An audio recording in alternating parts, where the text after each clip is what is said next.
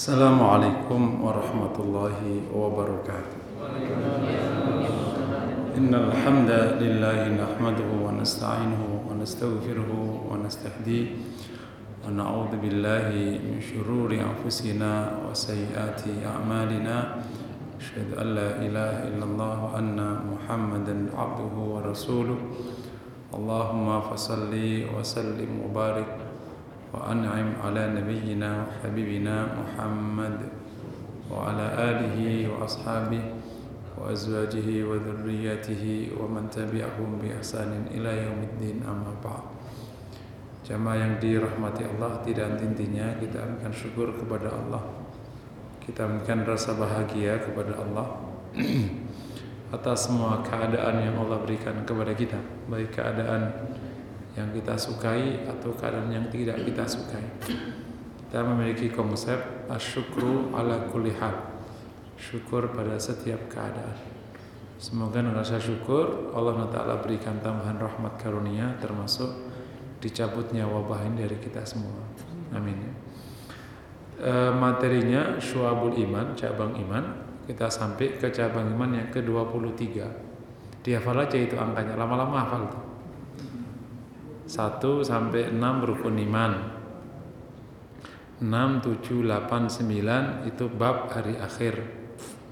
Ada maksyar ada terus 7, 8, 9 10, 11, 12, 13 itu urusan hati. Mahabbah kepada Allah takut pada Allah tawakal pada Allah berharap kepada Allah 14, 15 urusan dengan Rasulullah 14 itu mencintai Rasul 15 membela Rasulullah 16 mindset ingat aja mindset jadi mulai dari hati naik ke atas baru ke otak 16 itu mindset menempatkan agama sebagai hal paling penting. Seingat insya Allah ya, itu pengajian dua tahun yang lalu gitu. sebelum pandemi. Dan sebelum ada rencana pandemi, kan ada rencana itu.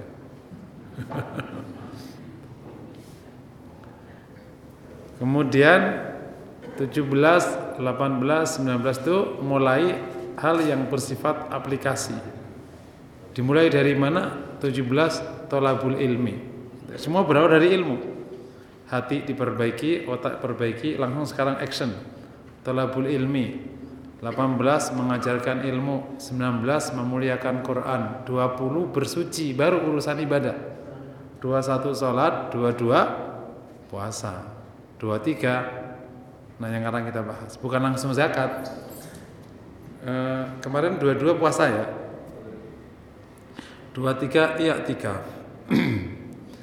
nah, eh, atau itu mungkin 24. Pasti ada zakat dulu itu. Di 22 itu zakat, 23 puasa, 24 iktikaf. Kita akan bahas sekarang iktikaf setelah puasa. Nah, bab iktikaf ini dasarnya perintah Allah. Wahidna ila Ibrahim wa Ismail antahira baitiya lit-taifina wal akifina warruk'i Kami perintahkan kepada Ibrahim dan Ismail untuk mensucikan rumahku, rumah Allah yakni Baitullah. Antahira baitiya lit-taifin untuk dipersiapkan, diperuntukkan bagi orang-orang yang tawaf. Wal akifin dan orang yang i'tikaf warruk'i sujud dan yang rukuk dan sujud. Jadi Allah perintahkan kepada dua nabi mulia untuk membersihkan, mensucikan rumahnya untuk menyambut tiga orang atau tiga kelompok manusia yang tawaf, yang iktikaf, yang sholat. Jadi tiga orang ini atau ibadah tiga ini tuh ibadah yang sangat mulia sampai nabinya disuruh oleh Allah membersihkan tempat itu agar dengan bahasa lain menyongsong kehadiran orang-orang yang tawaf, iktikaf dan salat. Di situlah kita mendapatkan referensi dari baginda Nabi karena ya'takifu fil ashr awakhir min Ramadan. Ya iktikaf di 10 Ramadan terakhir. 10 Ramadan terakhir wa kana ya wa kana ya'takifu azwajuhu min ba'di.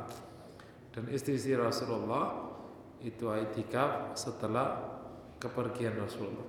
Jadi waktu Rasul masih ada, Istri Rasul tidak pada itikaf di rumah. Begitu Rasul sudah nggak ada pada itikaf masing-masing karena sudah nggak ada Rasulullah. Nggak ada yang perlu diperhati, anu ya, di istilahnya diurus ya.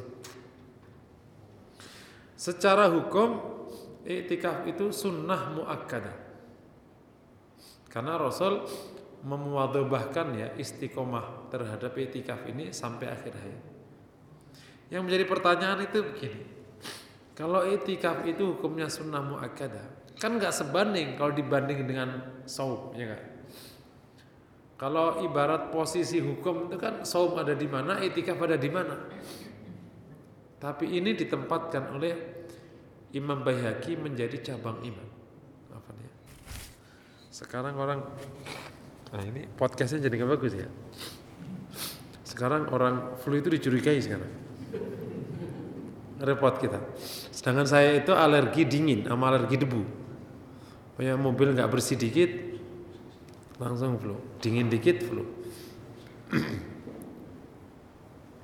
nah, uh,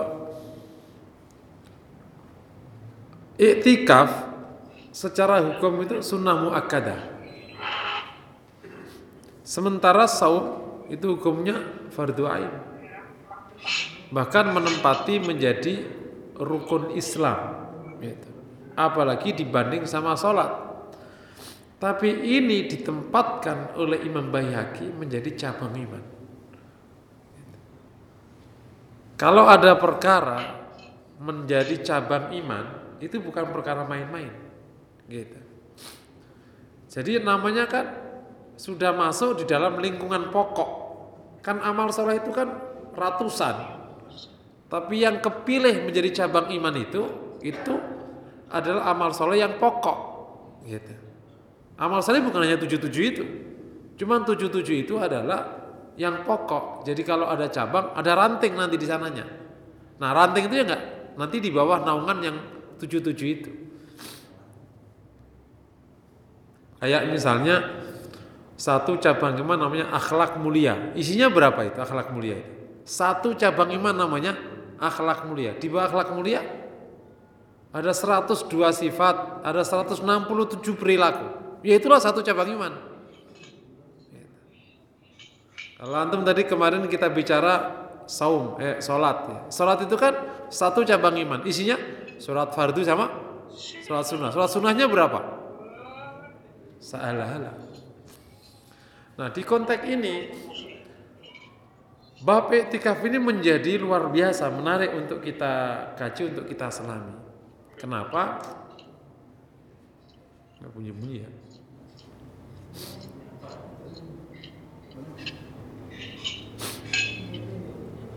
Nah, untuk kita selami karena ternyata yang sunnah muakkadah ini ini menjadi cabang iman. Nah, kalau kita perhatikan ya untuk menyelami sebuah posisi dari sebuah hukum sebagaimana kami sampaikan kemarin pas kajian saum, kita tarik ke sejarah pensyariatan atau konteks turunnya syariat ini. Itu kita bisa memahami itu posisinya. Karena kajian cabang iman ke arah sini, kalau bukan ke arah detail, kalau detail hukumnya ya ke fikih kan. Itu supaya kita paham oh letaknya di sini loh, letaknya posisi hukum ini gitu. Anda perhatikan dulu Rasulullah alaihi wasallam sebelum menjadi nabi itu Rasul dicintakan oleh Allah untuk tahannus. Hubbiba ilaihi at-tahannus. Nabi itu dicintakan padanya tahannus. Wa tahannus huwa ta'abbud kata Imam Zuhri. Tahannus itu beribadah. Jadi kan sudah ada syariat sebelum Rasulullah. Ya ada syariat Nabi Ibrahim yang sudah juga dikenal di tanah Mekah. Ada syariat Nabi Ismail penerus Nabi Ibrahim dan juga ada ada semacam uh, bau bau Nasrani yang juga juga sampai pula ke tanah Arab meskipun sebenarnya Nasrani diperuntukkan oleh orang untuk orang di Palestina tapi ya ada sebagian orang yang kena Nasrani kayak Naufal itu kan agamanya Nasrani akhirnya pamannya Khadijah sehingga suasana mendekat kepada Allah itu sebenarnya masih terngiang-ngiang di kalangan Quraisy. Itu salah satu sebab kenapa Allah pilih tempat risalah Rasulullah itu di tanah Mekah. Padahal secara posisi budaya Mekah tidak lebih baik daripada Romawi. Romawi jauh lebih maju. Kalau kita ingin yang paling maju waktu itu ya Persia sama Romawi. Tapi Allah memilih tempat risalah Rasul terakhirnya di tanah Mekah. Yang kalau kita nggak paham, itu kan masyarakat jahiliyah. Jadi jahiliyah itu kan bodoh. Kalau diterjemahkan bahasa Jawa, bodoh lidah-lido. Ada lidah-lidonya Saking, tapi jahiliyah di masa itu al jahlu aniddin bodoh dari berbuat baik. Kalau posisi dagangnya ya udah ke mana-mana. Tapi salah satu kelebihan kenapa Quraisy dipilih itu karena Quraisy adalah yang paling baik di antara yang buruk waktu itu. Kenapa coba? Karena ia telah memiliki sisa-sisa agama Ibrahim mereka masih mengenal tauhid. Romawi Persi udah ke mana-mana agamanya. Yang kedua, dia memiliki dasar-dasar akhlak mulia yang bisa jadi nggak dimiliki bangsa lain. Kures itu pemberani, jujur, terus bertebar, amanah. Itu sifat-sifat Quraisy. Makanya itu perhatikan, begitu ditinggal Nabi, wes langsung pergi. Nah, kalau yang mendapat risalah orangnya nggak pernah mau keluar dari kotanya, agama penyebar nggak kira-kira? Itu salah satu hikmah. Kalau kita dulu guyon, kalau misalnya risalahnya jatuh ke orang Jawa, ya udah dimuter aja itu di Jepara, nggak ke mana-mana. Karena orang Jepara nggak pernah ada yang keluar kotanya kecuali saya. Serius. Orang aja nggak pernah pergi dari kotanya orang Jepara. Jarang sekali ada orang pergi dari kotanya. Jadi dia punya Hanafiatu Ibrahim, dia punya sifat baik, dan dia tidak terlalu berpendidikan tinggi. Karena ngajarin orang pinter itu lebih rumit dari ngajarin orang bodoh. Kalau antum masuk ke Romawi udah kena filsafat, panjang ceritanya ntar. Nah orang Quraisy ini dikasih bener agamanya wes nggak banyak bahasan. Zaman itu suasana ingin ibadah itu dikenal namanya tahanus orang ke gunung ya zaman dulu ya namanya betapa dan di Indonesia zaman itu itu kerajaannya Singosari tahun abad ke situ itu jadi waktu Nabi muncul itu Indonesia itu Singosari Coba antum cek tahun berapa itu Singosari. Antum suka nggak urusan-urusan kayak begitu? Karena nanti ada hubungannya dengan Islamnya negeri ini yang selalu dianggap oleh Belanda abad ke-7 terakhir sekali enggak, abad ke-13 ya oleh Belanda. Awal sekali karena waktu Nabi muncul itu sini udah ada peradaban Singosari. Dan kerajaan pertama di negeri Sunda itu sudah punya hubungan sama Cina. Kerajaan pertama di Sunda namanya apa itu? Ya? Bukan apa? Ah itu maksudnya itu. Apa itu? Tapi yang hubungan bukan salahkan negara, yang setelahnya. Itu yang pertama ya. Yang abad kedua, kalau saya abad satu. Jadi makanya orang daerah Sukabumi, Sumedang, Bandung itu putih-putih ke arsipit karena Cina nya udah banyak masuk ke daerah situ zaman itu. Saya itu mau usah sama orang Cina biasa aja. Apa hubungannya? Gak ada hubungannya. Abad kedua itu udah masuk ke situ dan sudah mengenal tanah Barus itu jauh sebelum Masehi zaman Firaun. Jadi Nusantara itu udah punya hubungan dengan negara-negara besar di luar sana. Jadi kalau Islam itu masuk di awal abad pertama Hijrah itu paling logis bukan mundur ke belakang abad ke-13 karena Gujarat enggak emang sudah dari sana dan itu dibenarkan oleh arkeolog di Departemen Pendidikan dan Kebudayaan Kemendikbud gitu waktu dua tahun yang lalu saya ketemu. Nah, saya kembali. Zaman itu kenal Tahanus. Di sini kan juga kenal yang bertapa-bertapa ya. Nah, Rasul tahanus sampailah kemudian wahyu turun. Terus dan akhirnya kalau Anda perhatikan, Rasul akhirnya mensyariatkan namanya i'tikaf. Situasinya sama, duduk zikir. I'tikaf itu kan tidak pergi, duduk. Apa itu i'tikaf? Al-muktu fil masjid biniatin maksusah. Berdiam di masjid dengan niat khusus. Jadi kalau kita lihat sejarah pensyariatannya itu, jadi iktikaf itu sebenarnya adalah berdiam diri itu. Dan orang butuh berdiam diri. Itu yang kalau dalam kajian sekarang, kalau antum berkesempatan mau baca buku punyanya Yasroh Piliang. Ini dosen ITB, dosen mesin, eh, teknik, tapi nulis buku tentang budaya. Ini aneh. Jadi dosen ITB nulis buku tentang budaya atau kalau mau cari bukunya di guna Gramedia itu adanya bukan di teknik itu di budaya. Namanya dunia yang dilipat. Salah satu masalah masyarakat abad 21 adalah dia hidup serba cepat sehingga bahkan tidak pernah berhenti. Akibatnya dia tidak tahu di mana posisi dia. Karena berhenti. Paham ya? Kita ini di mana? Nggak ngerti hidup kayak di kemi diputar diputar terus benar nggak kira-kira? Pagi berangkat sore pulang tiba-tiba 40 betul ya? Tiba-tiba 50 tiba-tiba anak gede kuliah tiba-tiba anak wisuda tiba-tiba mantu tiba-tiba cucu itu udah pensiun. Itu nggak kerasa pensiun. Ada yang antum ngomong saya terlalu lama hidup sudah bosan saya. Ada yang ngomong gitu ya? Nggak ada. Hidup serba cepat. Nah di situ di buku Yasraf ini menyarankan orang sekarang perlu berhenti sejenak untuk melihat visi hidupnya.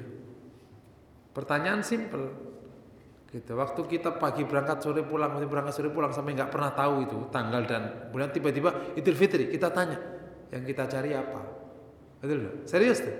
Yang kita cari apa? Pagi berangkat, sore pulang, pagi berangkat, sore ah, terus dikebut, dikebut, dikebut. Seakan-akan nggak ada habis-habisnya kita kejar ya. Nggak ada habis-habisnya. Kita ngejar kain nggak habis-habis terus. Bahkan sebagian orang gajian langsung habis, gajian langsung habis, betul ya. Pertanyaan mendasar, yang mau dikejar apa? Nah itu perlu duduk sejenak. Nah ternyata duduk sejenak itu sudah punya dasar utama di Islam. Sebelum Islam namanya tahanus, setelah Islam namanya i'tikaf. Makanya i'tikaf itu al-muk dan itu penting secara konsep hidup, meluruskan visi. Ini poin pertama yang kita tangkap uh, i'tikaf dalam konteks tarikh tasyrik. Sehingga situasi i'tikaf itu situasi uh, zikir wa tadzakur gitu. Situasi orang yang mengelaborasi dirinya. Dan itu yang nggak ketangkep kalau kita itikaf malah pada orang itikaf malah rame-rame bikin yang itikaf itu justru tidak rame-rame aslinya. Anda perhatikan Rasulullah itikaf kan duduk sudah. Bahkan tidak disebut kalau Rasulullah itikaf itu ngasih mau itu ke sahabat. Makanya kalau itikaf itu saya cenderung uh, nyarankan ke jamaah itu kalaupun ada pengajian malah nggak ada pengajian. Datang masing-masingnya duduk masing-masing. Kuat-kuatan. Itu asli konsepnya. Makanya ketika Aisyah nanya ya Rasulullah in ra'aitu lailatul qadri mada? Fa'altu kalau saya melihat lailatul qadar apa yang saya kerjakan? Kata Rasul quli Allahumma innaka afuwun tuhibbul afwa fa'fu anna. Bacalah Allahumma innaka afuwun tuhibbul afwa ini bacaan apa ini bacaan taubat. Kapan dilaksanakan? Di malam-malam itikaf kan malam Lailatul Qadar kan itu. Jadi itu emang untuk taubat. Makanya bisa menggunakan kalau hal yang paling pokok dalam itikaf itu taubat, zikir, tafakur, tadabur, ketemu tadakur. Gitu. Dan itu penting sekali bagi orang hidup. Termasuk di posisi agama kita. Nanti kalau ketemu cabang iman ke 16 semoga masih ingat ya. Apakah keberagamaan kita yang kita tekuni ini meningkat atau nggak meningkat sama sekali? Gitu. Masih ingat ya materi itu ya? Atau sama sekali nggak ingat? Menempatkan agama sebagai hal paling penting. Ia memilih agamanya daripada bahkan ia rela melepaskan nyawanya daripada kehilangan agamanya. Itu bunyi cabang imannya begitu. Ia lebih memilih agamanya daripada nyawanya. Saking mahalnya agama di mata orang ini. Itu diperlukan untuk di Kenapa sekian lama bahkan Quran saja nggak lancar? Lo itu bodoh atau emang nggak diperhatikan? Kenapa sekian lama berislam sudah kok nggak naik? Kenapa sudah kok nggak naik? Sementara belanja dapur naik. Kenapa sekian lama bahkan makna Quran aja kok nggak paham? Kan bukan karena nggak ngerti. Karena yang paling bodoh sekalipun itu kalau dibacakan setiap hari ngerti.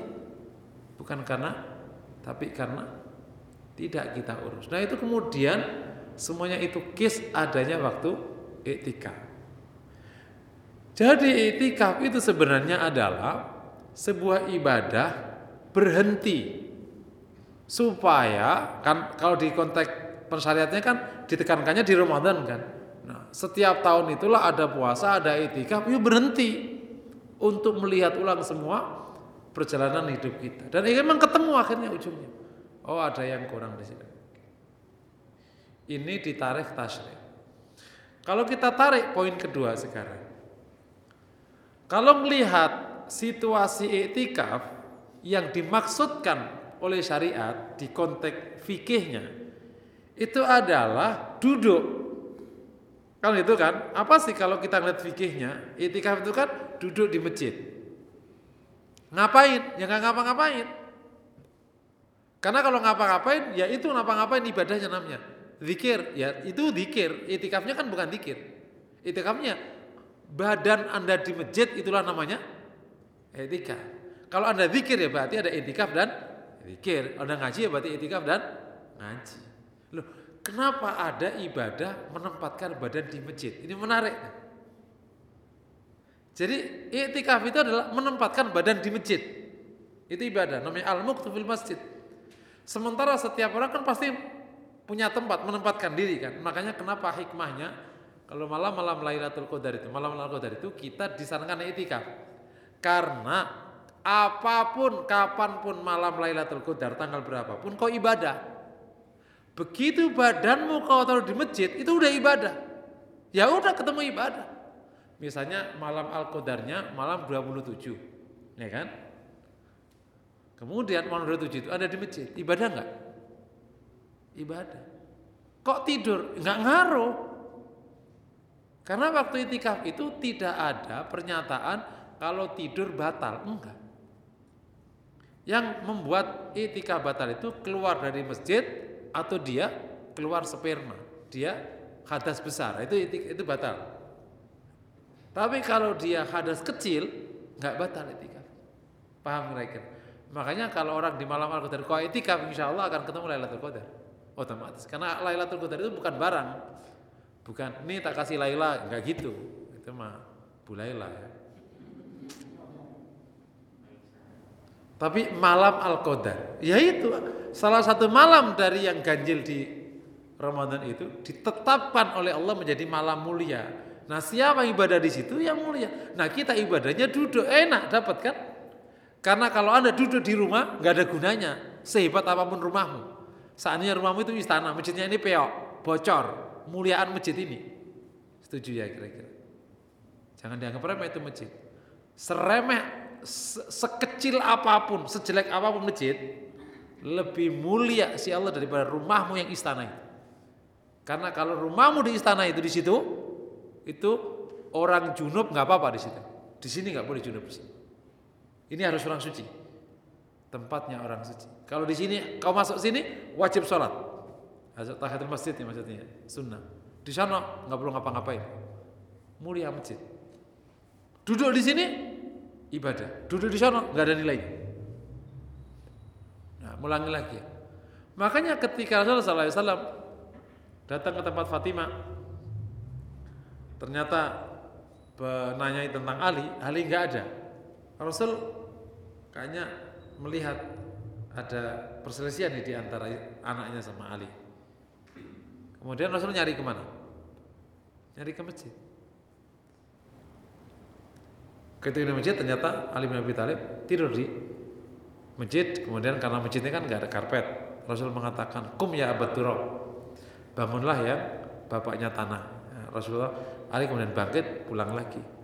Dulu, nah itu, dulu si tempat duduknya para sahabat itu kalau nggak di rumah di masjid. Ingat nggak kalau kita di kampus anak-anak baik hidupku itu berputar di antara kampus, kelas, kamar, masjid, tempat makan. Kalau kita di Madinah kan gitu tuh kotaknya. Kelas, kamar, masjid, tempat makan. Nah, mukmin itu hidupnya nggak lebih dari itu. Jadi tongkrongannya, tempatnya itu kalau nggak di rumah, di masjid. Dia nggak punya tempat lain. Ya, nanti tempat lain itu urusannya kalau ada urusan. Jadi kira-kira mukmin itu akan banyak duduk di masjid. Karena kalau ada perselisihan dengan istrinya, kembalinya ke masjid. Nah kalau kita hari sekarang puyeng, nyarinya ke mana? Puyeng nih, kenapa? Yuk kita nyari angin. Anginnya ke mana? Nyari angin nggak ke masjid? Karena ternyata secara psikologi kebahagiaan orang itu bisa dilihat situasi batin orang itu bisa dilihat ke mana dia nyari angin. Orang fasik nggak akan tenang duduk di masjid, serius. Antum cari tukang minum, suruh duduk lama di masjid, kuat nggak? Nggak akan kuat, apalagi dengan pengajian. Karena tempat itu menunjukkan hati. Tempat duduk itu, tempat nongkrong itu menunjukkan hati. Hatimu ada di mana, itulah sebenarnya pilihan tempatmu. Makanya antum perhatikan, kenapa banyak orang Jumatan aja itu mau masuk aja susah. Nongkrong dulu di luar. Emang gak suka masuk ke masjid berarti. Karena ada yang duduk di luar dulu, ngerokok dulu, ini dulu betul ya. Nggak betah masuk ke masjid. Karena masjid itu akan mengeluarkan orang yang nggak cocok darinya. Makanya kalau kemudian kita bisa tenang di masjid, itu berarti kabar baik. Innama ya'muru masajidallah man amana billah wal. Desain tempat tongkrongan tempat duduknya mukmin itu selalu ada di masjid. Memakmurkan masjid itu selain sholat ya itikaf. Selain sholat ya itikaf. Sholat kan cuma beberapa case kan. Selebihnya ya. Gitu. Nah sekarang karena kita tarik ke filosofinya. Kalau masjid itu menjadi muara tempat duduknya orang. Apa aja ke masjid. Mau rapat RW di masjid. Itikaf kan jadinya kan? Apa saja masjid. Dulu para sahabat kan itu kan? Apa aja masjid. Emang nggak punya tempat lain, emang taunya tempatnya masjid. Masjid menjadi pusat pergerakan hidup masyarakat. Di samping ada sholat jamaah, ada variabel yang lebih lebih renyah lagi, namanya etikaf. Kalau sholat jamaah itu kan ya udah seklek gitu aja doang. Tapi ada variabel lain. Makanya masjid perlakuannya itu memang pusat kegiatan. Perlakuannya kan gitu sejak zaman Nabi. Berubah menjadi tempat ibadah kan setelah belakangan. Itu pusat kegiatan. Karena Rasul tidak punya tempat kecuali masjid menerima tamu di masjid. Bahkan mengikat tawanan di masjid. Melatih berpanah di masjid. Anak-anak main di masjid. Ini kan main di masjid. Abu Bakar melihat Umar lihat dimarahin. Eh biarin aja dia masih kecil tempat bermain di masjid kok bisa lah kalau anak nggak main di masjid mau main di mana di luar masjid akhirnya dekat dengan luar masjid. Emang kayak gitu kok. Jadilah masjid menjadi pusat hidup, bukan hanya pusat kegiatan. Ini yang selalu kita impikan, namanya masyarakat yang didrive oleh masjid. Lain halnya ketika orang nyari angin ke mana? Ke kafe, betul ya? Yuk nyari angin ke mana? Kafe, kira-kira? Rapat ke mana? Di pasar. Sekarang apa aja ke pasar kan? Mau nyari apa aja ke mana? Kita ngajak jalan keluarga ke mana? Ke pasar. Cuma namanya mall. Pasar kan itu. Apalagi semuanya ke pasar. Sekarang apa aja itu ngapa-ngapainnya pasar. Betul kan? Transaksi bisnis di pasar, ngambil keputusan di pasar. Apa aja di pasar. Jadi putaran hidup orang sebagian besarnya di pasar. Betul nggak kira-kira? Akhirnya masyarakat didrive oleh pasar. Market sosial market drive. Masyarakat yang didrive oleh pasar. Ketika didrive oleh pasar, maka rumusan hidupnya rumusan pasar. Ingat nggak hadis Rasulullah? Khairul ardi masajiduhu wa syarruhu aswaquhu au Sebaik-baik tanah itu adalah masjidnya. Seburuk-buruk tanah adalah pasarnya. Bukan karena pasar buruk dalam dalam arti sehingga harus dihindari. Tapi ketika dibandingkan antara masjid sama pasar, maka masjid nggak bisa dibanding. Ini disebut khairul ardi, oh ini syarul.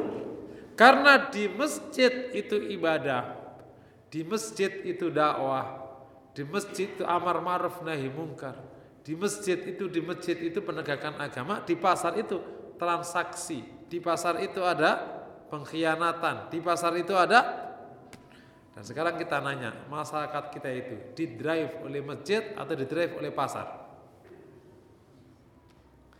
Ya, sekarang kita runut. Milih kepala negara sesuai dengan selera pasar. Dan milih barang sesuai dengan selera milih mantu sesuai dengan selera serius. Selera pasal itu selera agama.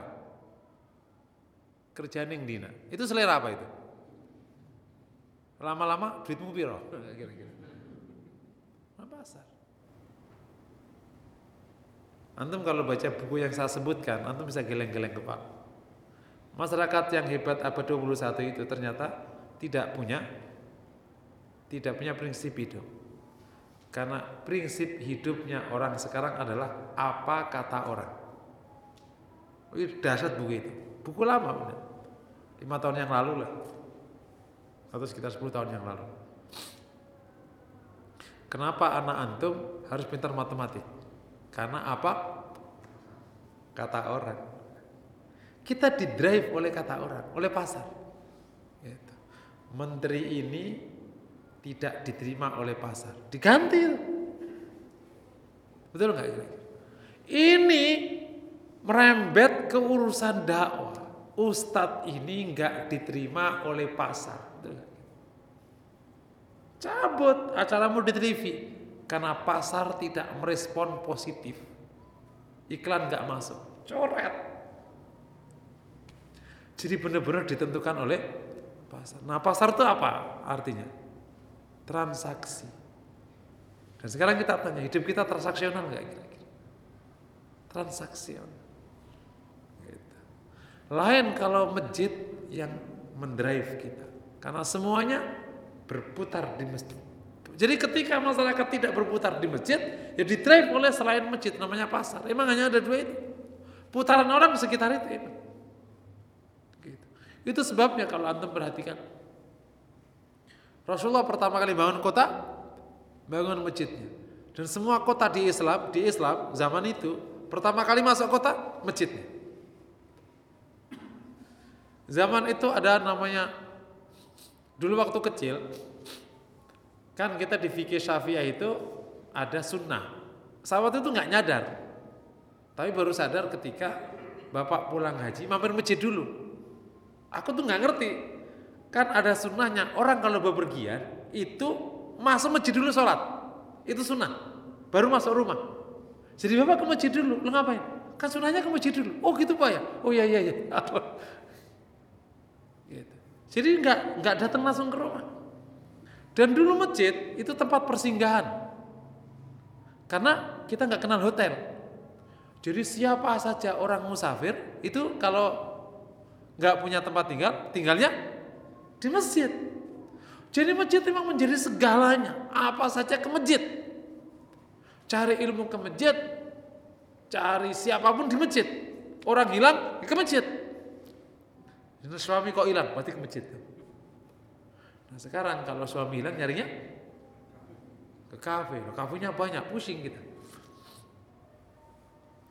Ini poin kedua.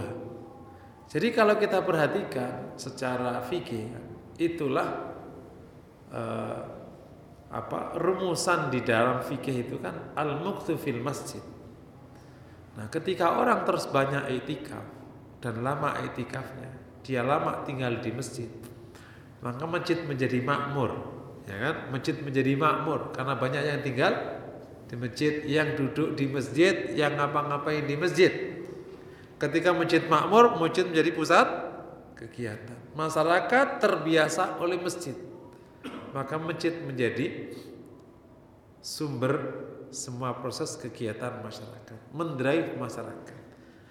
Dia menjadi masyarakat yang basis utamanya ibadah, basis utamanya dakwah, bukan pasar, yang basis utamanya transaksi.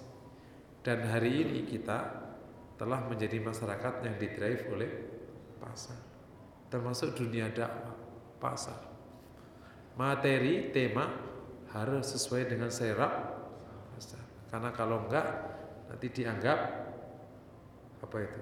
Ya radikal dianggap apa lagi jadi dakwah kok dakwah dakwah di drive oleh yang didakwa itu. Yang benar yang mana jadinya? Dakwah itu kan merubah orang. Nah yang mau dirubah merubah ustadznya. Sebenarnya yang dirubah jadi siapa? Orang kok aneh-aneh. Liru-liru kebalik-balik. Ya bersyukur Quran Sunnah masih ada. Jadi semoga kejaga semoga ini dinamika sebentar aja dan semoga Allah berikan hidayah kepada kita semua kepada siapa pun dan akhirnya uh, orang nyaman dengan agama. Meskipun memang terkadang ada situasi yang nggak baik juga dari kaum muslimin ya yang tidak paham agama sehingga akhirnya menyebabkan praktek beragama yang menyulitkan gitu. Yang ya awal-awal menyulitkan sekali kan karena terlalu puritan sehingga kurang bijaksana macam ini membuat akhirnya reaksi aksi-reaksi ya ala kulli hal gitu. Nah, kalau kembali ke poin kedua, kalau masyarakat dan kaum muslimin itu mensyiarkan syariat etika dan benar disiarkan, maka masjid menjadi pusat kehidupan masyarakat. Kalau pusat kehidupan atau pusat kegiatan, berarti masyarakat didrive oleh masjid. Masjidnya mengendalikan keadaan, bukan pasarnya mengendalikan keadaan. Makanya dulu kan khalifah itu imam masjid. Kan itu kan? Raja itu imam masjid, imam masjidnya rajanya. Nanti berarti kan di Selangor sekarang. Siapa yang menjadi imam masjidnya? Ya syekhnya itu. Sekaligus menjadi gubernurnya. Emang drive-nya kayak gitu, kita simple. Nah, tibalah kemudian misa, ada imam masjid, ada Pak RW. Dua, jadi karena nggak akur. Karena RW-nya nggak ngerti agama, yang imam masjidnya nggak ngerti pemerintahan. Repot kita. Apa RW-nya suruh taubat atau ini suruh pinter? Si imam masjidnya suruh pinter ngurusin. Dan masjid harus gitu. Dan saya udah dorong kalau di kompleks di mana saya bisa ngaji, saya selalu dorong rute rute karir di komplek, rute karir di komplek. Tidak boleh ada ketua RT sebelum jadi ketua DKM. Jadi Serius, di tempat aku gitu. Kalau dia belum pernah jadi ketua DKM, dia harus menjadi muridnya orang DKM. Jadi rutenya, rute dulu. Ketua DKM dulu. Kalau ketua DKM berarti antum masih kurang syarat satu. Berarti minimal jamaah masjid. Baru dapat dukungan kuat. Kenapa? Masjidnya dominan. Nah, jadi ustadznya piawai bisa mempengaruhi jamaah. Jangan ustadz yang bahlul. Setuju ya? Tegang gitu antum. Jadi RT-nya ngaji. Jadi nanti kongruen ya, istilahnya sak bareng ya. Sim bisa sejalan antara kebijakan masjid sama kebijakan di pemerintahan setempat RT RW. Ya kan kan nggak lucu tau. Kita Agustusan pengajian. Waduh, Ustaz kerang rame. Ya udah kalau gitu bagi-bagi besok pengajian kita ada hutan ya, enggak kan nggak lucu. Nggak bisa. Nah ini perlu dakwah yang piawai, piawai supaya. Tapi kalau kita tekuni insya Allah, kan semua orang baik lah insya Allah. Kami ulangi tadi poin kedua itu. Nah ini perlu penguatan, penguatan. Jadi masjid memang menjadi ngedrive. Kita ada dulu atau kita langsung tutup? Tutup ya? Tutup aja. Setelah selesai. Oh. Pengajiannya. Nah yang ketiga eh, mengenai itikaf ini jadi eh, tadi kan tarikh tasriknya gitu. Situasinya itu al eh, apa tadi? At-tahannus ya. makanya nanti jangan sampai salah mengelola itikaf. Situasi apa taubatnya dikirnya malah nggak ketemu. Malah cuma rame-ramean doang. Yang kedua itikaf didorong untuk menjadi menjadi arus besar masyarakat sekitar sehingga semuanya itu ke masjid. Yang ketiga, nah, setelah kita bicara tentang masyarakat yang didrive oleh masjid, dampak dari nah, dampak sosial dari terhimpunnya masyarakat di masjid dan semuanya masyarakat lebih banyak mengurus masjid maka dampak yang paling gampang adalah masyarakat lebih mudah dikelola oleh agama. Kenapa? Karena ada jamaah, ada duduk, apa saja. Mirip gini. Uh, pemilik pasar akan lebih gampang kelola masyarakat yang sering masuk di pasar. Betul gak kira-kira? Anda tidak akan pernah bisa menjangkau orang yang nggak pernah masuk ke tempat Anda. Begitu masyarakat udah sering di sini, semuanya akan kegarap. Seleranya ketahuan, semuanya ketahuan. Dan nanti semua masalah sosial bisa diselesaikan di masjid. Itulah yang sesungguhnya diinginkan oleh agama. Dengan iktikaf masyarakat didrive oleh masjid sekaligus masyarakat mendapatkan solusi dari masjid. Karena ia datang bukan hanya pas sholat saja. Ia datang di konteks yang lebih cair. Dia duduk. Gitu. Nah, oleh karena itu, mengulangi lagi dari penjelasan betapa iktikaf mendorong orang untuk taubat dan tadakur, kemudian sampai mendrive masyarakat dan nomor tiga berbalik. Karena masyarakat didrive oleh masjid Maka akhirnya Masjid menjadi solusi atas masyarakat. Dan kalau masjid menjadi solusi atas masyarakat Maka sesungguhnya tidak ada lagi orang lari dari agama. Yang jadi masalah adalah ketika agama tidak memberikan solusi. Masjid tidak kasih solusi. Solusi datang dari luar sana. Entah apa pun solusinya. Kalau antum perhatikan, sahabat datang ke Rasulullah. Itu kan membawa sekian masalah. Bukan hanya masalah dakwah. Ya Rasulullah, uh, aku tidak uh, tidak apa itu. Aku tidak membencinya.